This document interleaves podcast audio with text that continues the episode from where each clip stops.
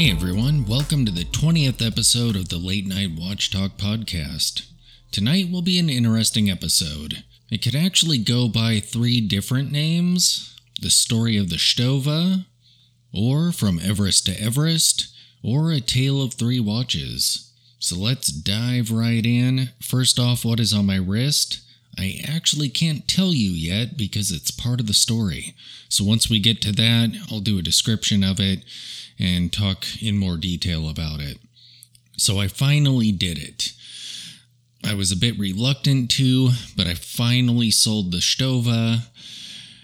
Yeah, I'd been pondering it for a little bit, but I just couldn't bring myself to sell that watch. It's so brilliant. And yet, for whatever reason, I just never wore it. Even when it was pretty new, I didn't wear it a whole lot. And there toward the end, there were times when I would force myself to put it on, and without fail, within an hour, I was just wanting to wear a different watch. I had tried it on all kinds of different straps, thinking that was the problem.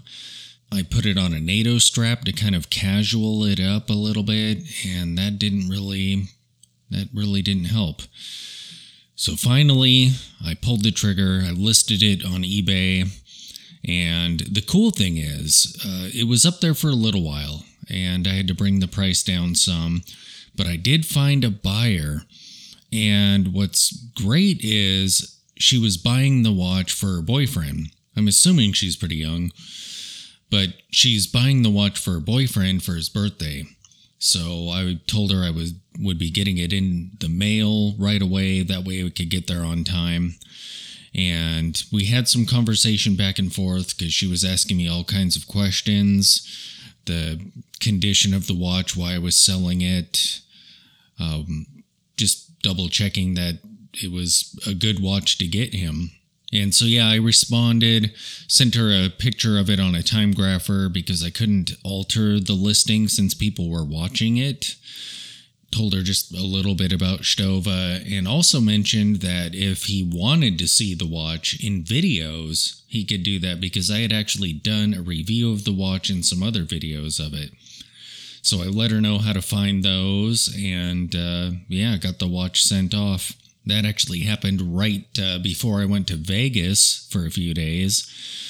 But what's interesting is the impetus that finally caused me to pull the trigger on the Stowa is I was feeling a little bit broke. And that's where we're going to have to kind of backtrack all the way to the beginning of this story because it involves a watch that's completely different than the Stowa.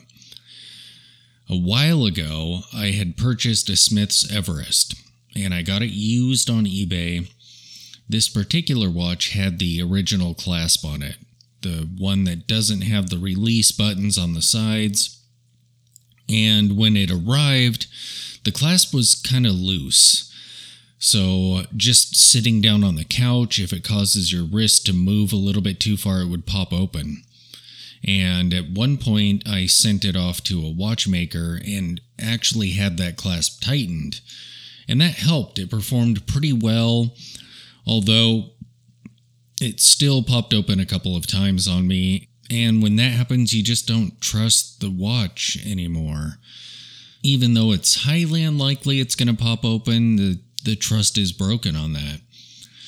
So I was always keeping my eyes open for different clasps and bracelets. I've talked about that on this podcast in the past.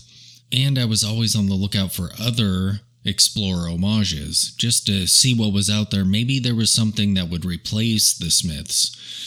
And so I tried the Tisell, uh, which is an homage to a more modern day Explorer.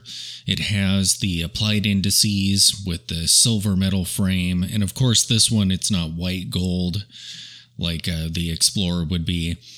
The only weird thing about this watch is the markers are very large. So it's kind of like they took the large size Explorer and put it in a 36 millimeter. They look really odd. Other than that, it's an absolutely amazing watch. It has the toolless micro adjustment on it, the uh, glide lock system.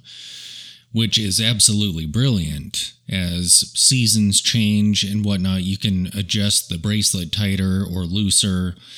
Because of that, it would be a great vacation watch because oftentimes you're going to warmer places, and instead of having to pack a tool with you, for in case you need to loosen up the bracelet some, you're all good. You just take the watch itself. When you've arrived out in the desert, you can loosen it up some.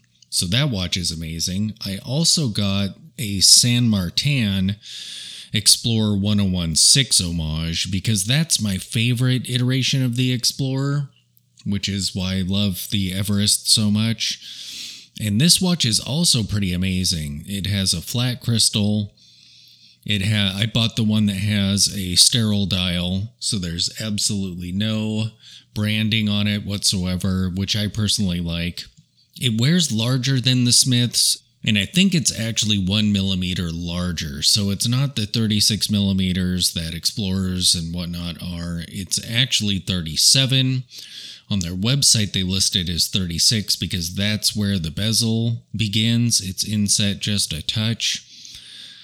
But that watch is pretty cool too, and it has a clasp with release buttons on the sides, so it's nice and secure. But those weren't Everest replacements. So I was still keeping my eyes open for other Explorer homages.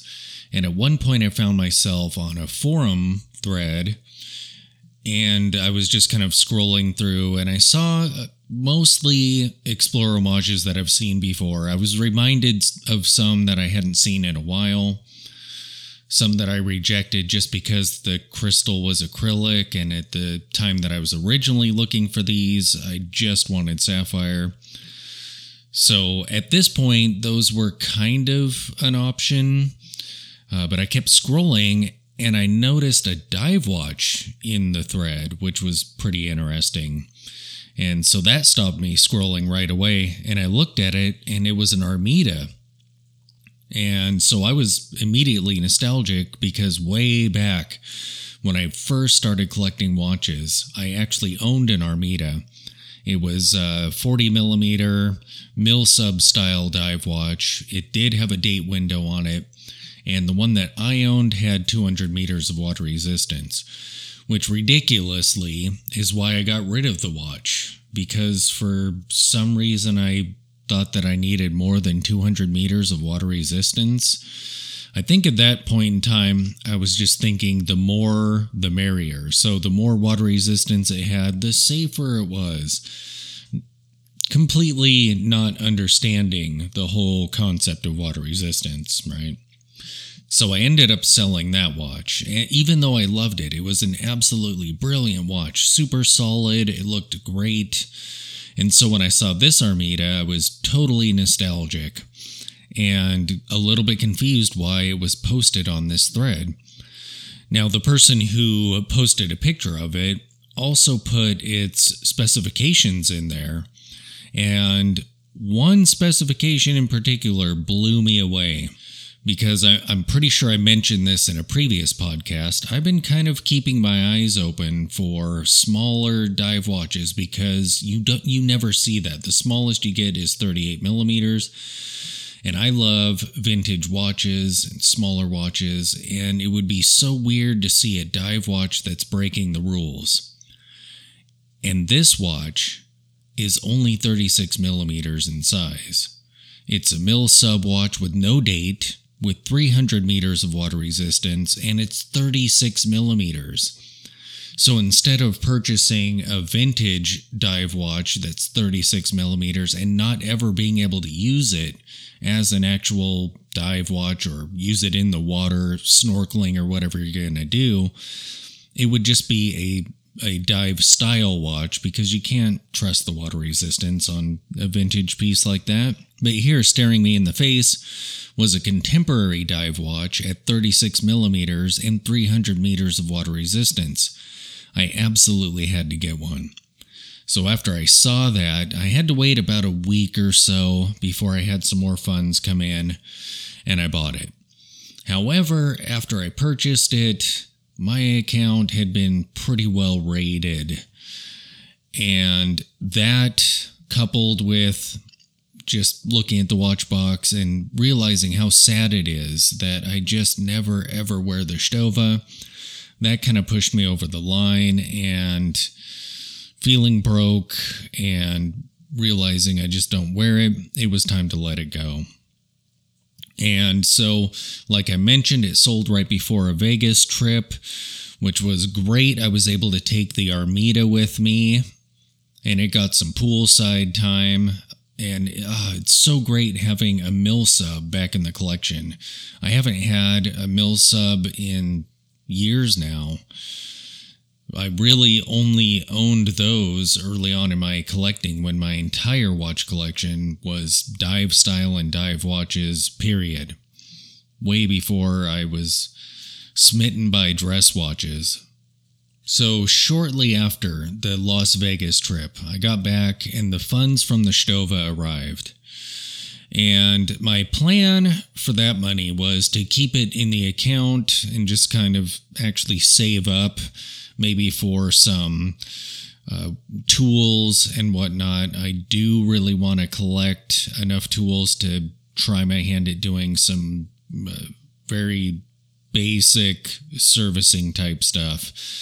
Uh, for example, I have a, a watch from India that was absolutely dirt cheap Supposedly, the movement was serviced, and there is a service mark on the inside of the case back, but it's running absolutely terribly. I tried regulating it just by adjusting the regulation lever on it, but now the balance wheel just stops. And I thought that originally it was because I had adjusted it too far out. I saw a video where someone was doing some watchmaking and they noticed that same scenario in a watch that they were working on and they were talking about how it couldn't possibly run with that adjusted that hard. And so i opened the watch back up and kind of set it back to what it was when i received it and that seemed to do the trick except that a couple hours later when i glanced at the shelf it was stopped again. And I'm pretty sure it was at a full wind before all of that happened. But this would be a good watch to start kind of playing around with. You know, maybe carefully taking the balance wheel off and then putting it back. Maybe it's not seated correctly. Or I could take a look at how its uh, posts look. But I really would like to get a microscope and work that way as opposed to kind of being hunched over the watch. I would like to be able to sit upright and get a really nice zoom in on it. And so that was my plan was to save for something like that. But whenever I have a decent amount of money in the account, I do peruse eBay. Like I've mentioned probably numerous times before, that's kind of my social media. Instead of scrolling through whatever platform. I'm on eBay looking to see what's out there. And so I was going through all of my many, many saved lists.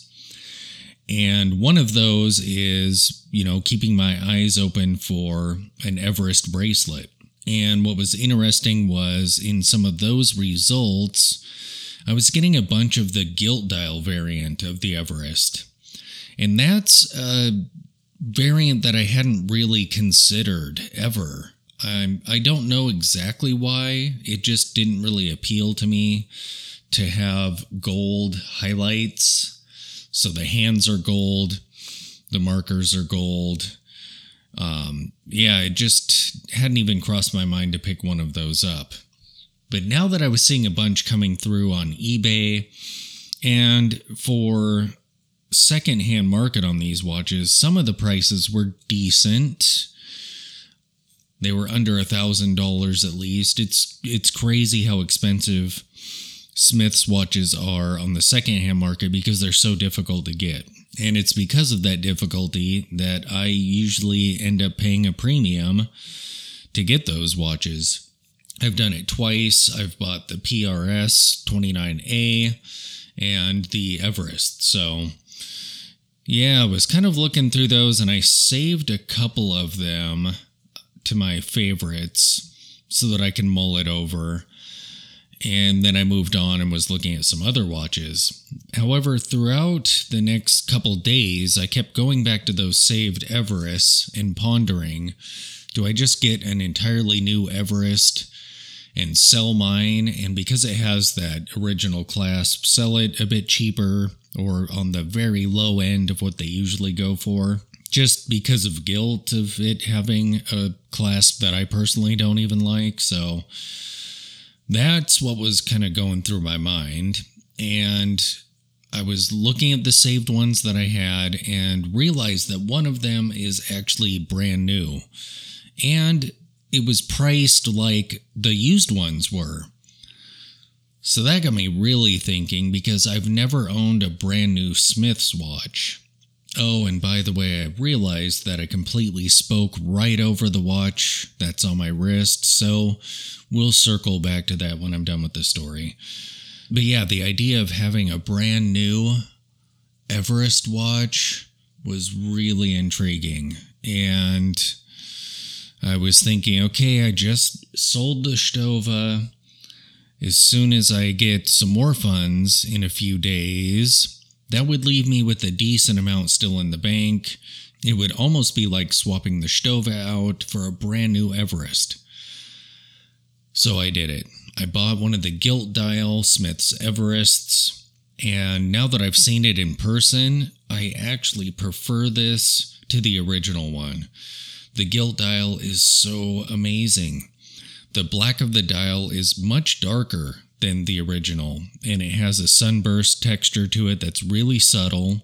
That, in combination with the gold highlights, just makes it look kind of like a fancier, um, a dressier, kind of a just a next level Everest. Uh, so if you prefer a very tooly version of it, the original is that. It's more minimal. It just comes off as straight up tool watch. This one does as well, but yet there's kind of a fanciness to it. And another thing that I like about the Gilt Dial one is the minutes markers seem a bit more subtle on it.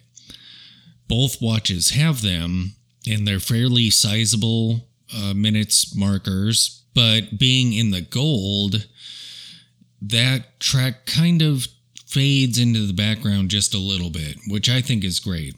When I saw them side by side, I realized how much they stood out in the original. I had never noticed that before, but seeing a more subtle version of them, they kind of stood out. They never really bothered me, but now that I've seen the two options, I prefer the gilt, the more subdued version.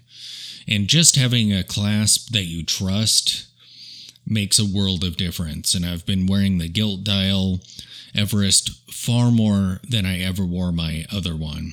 Sadly, the gilt version, at least that I have, I don't know if they will ever ship on them like the original, but mine does not have the rivet bracelet, which was something that I was originally concerned about. And I think I mentioned this in a previous podcast, but when I purchased that watch, I wasn't sure what I would think of the rivet bracelet. I thought it might be a bit too much. But when you see that in person, it is pretty subtle and it kind of grows on you. You don't really even notice the rivets when you're wearing the watch, but when they aren't present, then you realize that you actually kind of liked them.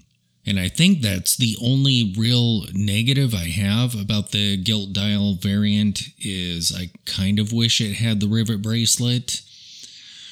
But another thing that I noticed, and it took me a little while, it took me over a week to realize this, but when I hold these two Everests up side by side, I believe the Gilt Dial version that I have has a more boxy crystal than the original.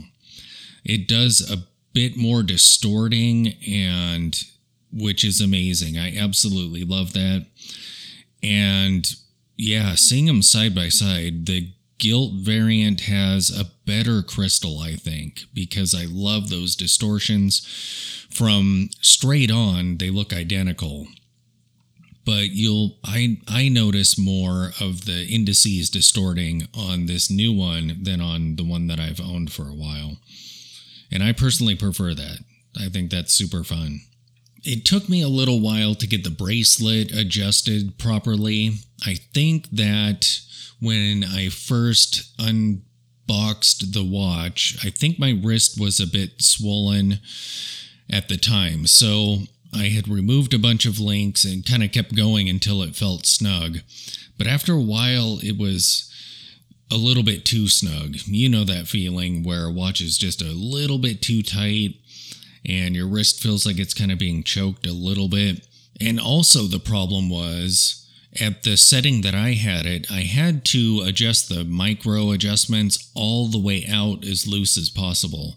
So there was no leeway. If I wore this watch in warm weather, it was going to get even tighter.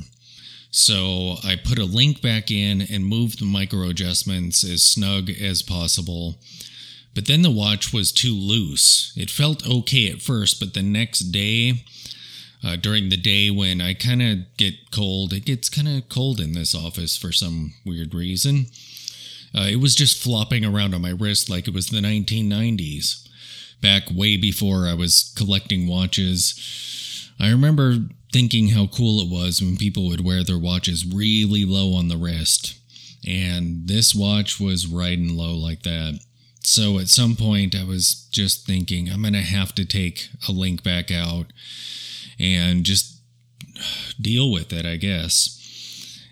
And it kind of got me thinking as I was holding a link up to the next to the micro adjustments. When a watch is on a bracelet that uses just standard micro adjustments, it would be great if those covered at least the full length of uh, one of the bracelet's links because then you have options. You could put a link in and still use the micro adjustments to get it to fit exactly like it did before you put the link in. Same with taking links out. So that way you could get it adjusted exactly as you need it. You could put a link in, adjust it how it was before, and then use the micro adjustments to further dial it in. With the clasp on this watch, the three micro adjustments don't quite cover the full length of a link. So you can't you you end up kind of in an in-between state where you could take a link out and it's a little bit snug or you could put a link back in and it's a little bit loose and the micro adjustments can't bridge that gap. So if I was a watch designer, that would be one thing I would look for is that my clasp has micro adjustment that can cover a link's length and maybe a little bit more, who knows. But I haven't really had any issues after that first day, so it would probably be a problem if I wore this watch on vacation in a hot location. I would probably have to put another link in. So that's something that I will have to keep in mind. However, I still have the San Martin and the Tisell, and I'm pretty sure those might be what I take on certain trips. Like if I return to Palm Springs, I think I'll take the Tisell because it has the toolless micro adjustment. And that was the first thing that I noticed on my one and only trip there was all my watches because of the extreme temperature difference. It was pretty hot there they didn't fit right. Even the ones that I have on leather straps and stuff, because I use buckles to do the micro adjustment, those didn't quite fit right because it was just so warm.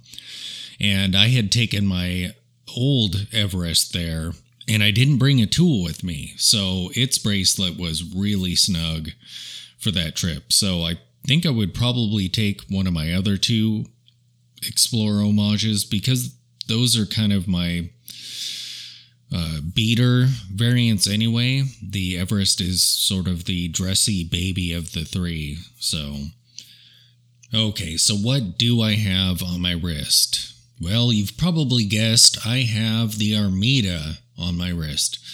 So I have a 7 inch wrist, and the Armida. Oh man, I'm forgetting the reference of this watch. I think it's an A11. Um, when you go to Armida's website, it's armidawatches.com. and you click on their catalog or however they word it, their collection, catalog or collection. As you're scrolling through there, you'll see one photo where they're highlighting different colored dials, like bright colored dials.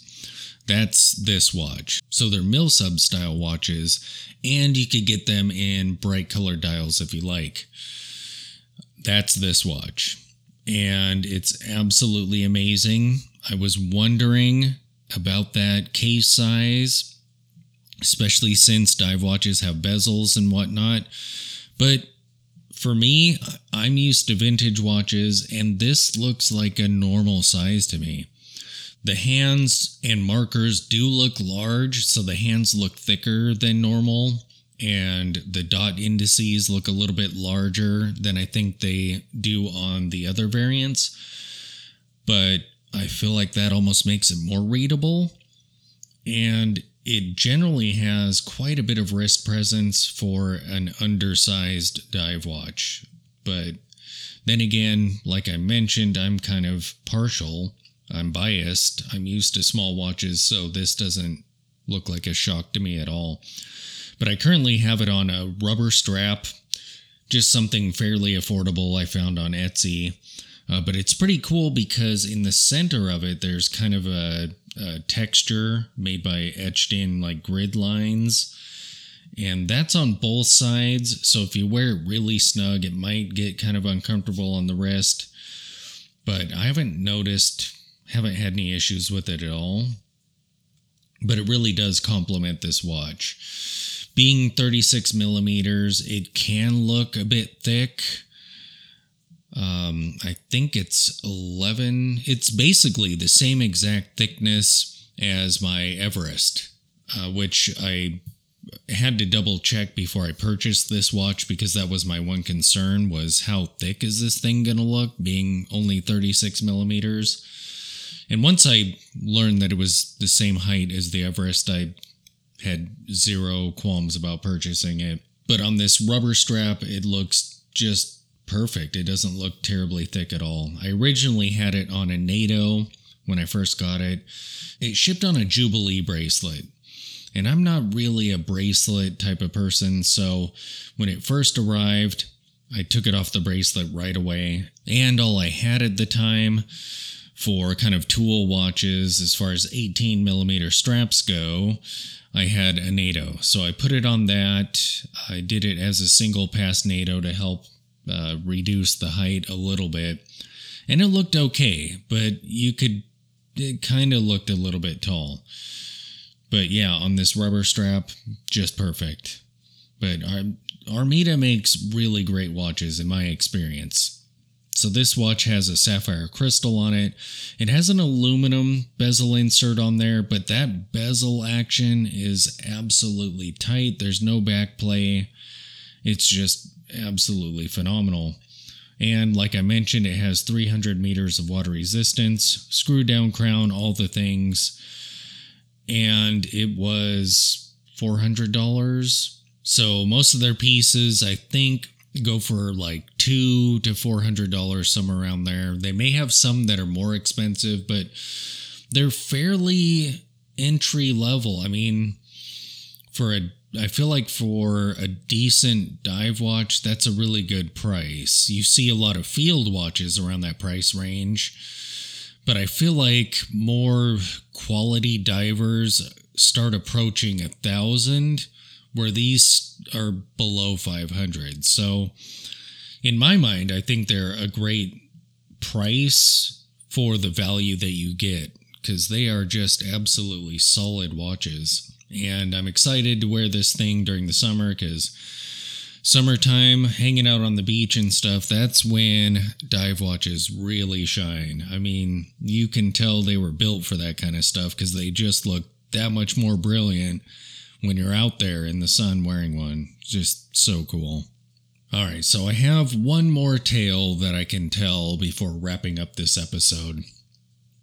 I was watching a Theo and Harris video on YouTube, and I don't even recall what they were talking about.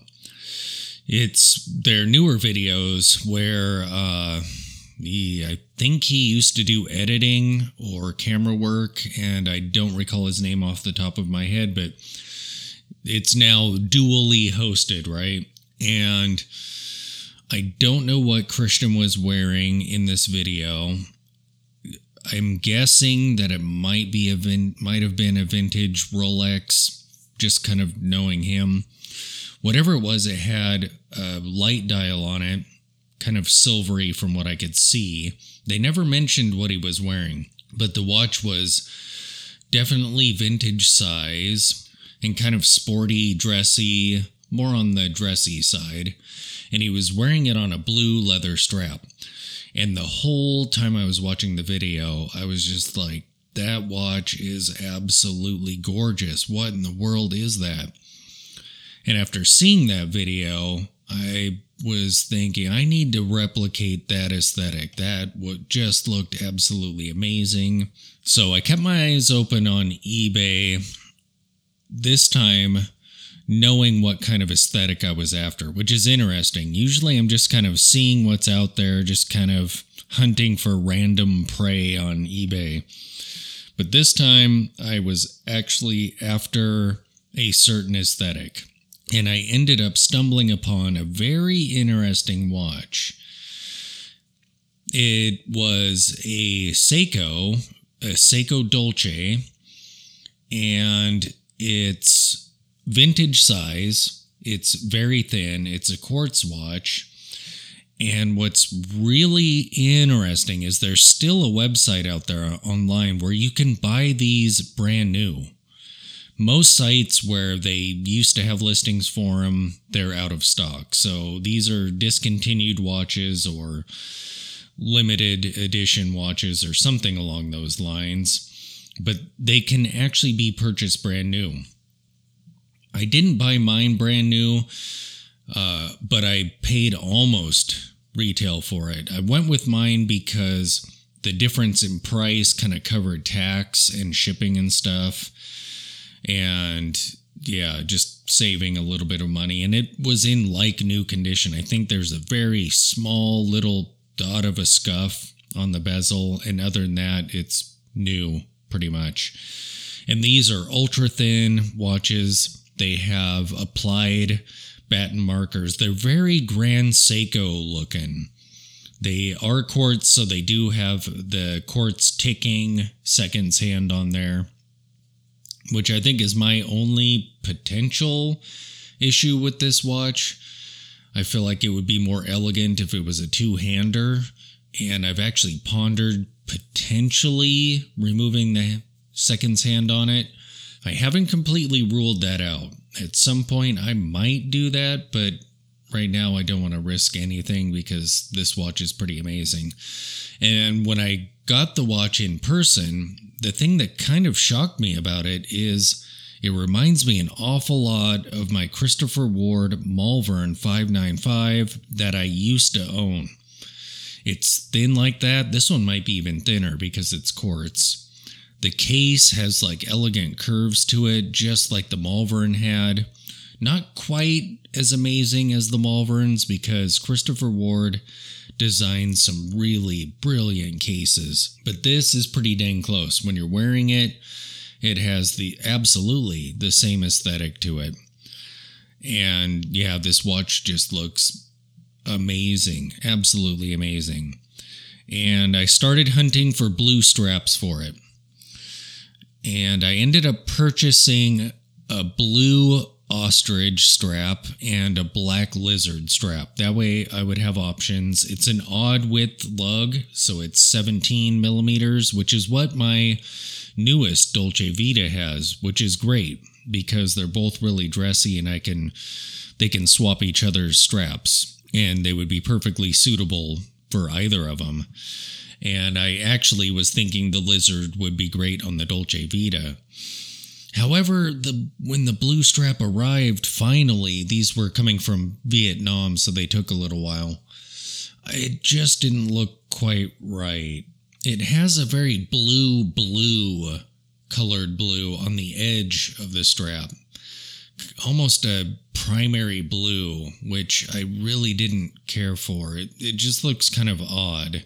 And at the stitching, some of that color comes out as well.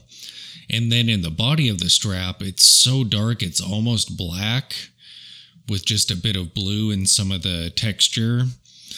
And not quite what I was looking for. I tried that on the Dolce Vita and it looked pretty decent. But yeah, so I put the lizard strap on the Seiko and it looks absolutely amazing. However, I have kind of been keeping my eyes open for blue straps because I still want to see if I could pull off that aesthetic, at least for summertime or something. And I have one coming at some point. It's another Vietnamese strap because oh, those straps are so great. At least the few that I've encountered are just absolutely awesome. And on some of them, you can give them more extreme taper. So I was able to do like a 17 to 14, 18 to 14 if I wanted to, depending on the watch I was envisioning on putting it on. A taper like that might look better. And that's the case with the ones that I've purchased so far. But I bought a, a black crocodile strap and a blue one that I'm hoping will look more like I'm after. But we'll see what happens when it arrives. But absolutely amazing looking Seiko watch for a few hundred dollars, but you get sapphire crystal and all the things. Just oh, that watch is so cool looking. And it's crazy how vintage size it is for a fairly contemporary watch. Um, and I don't think on the listing they called it out as a ladies' watch, even, which is usually the case. If you find a watch that's kind of uh, vintage size, it's usually listed as a ladies, like my Dolce Vita is. However, I feel like it's the perfect size for a tank watch. I mean, it's great that they have larger ones for people with larger wrists or prefer larger watches, but it doesn't look like a lady's tank watch when I'm wearing it. It just looks like a normal uh, tank American homage. But yeah, so now you are caught up on a couple of interesting stories that have happened recently. Yeah, this episode's been great, and I will talk to you soon.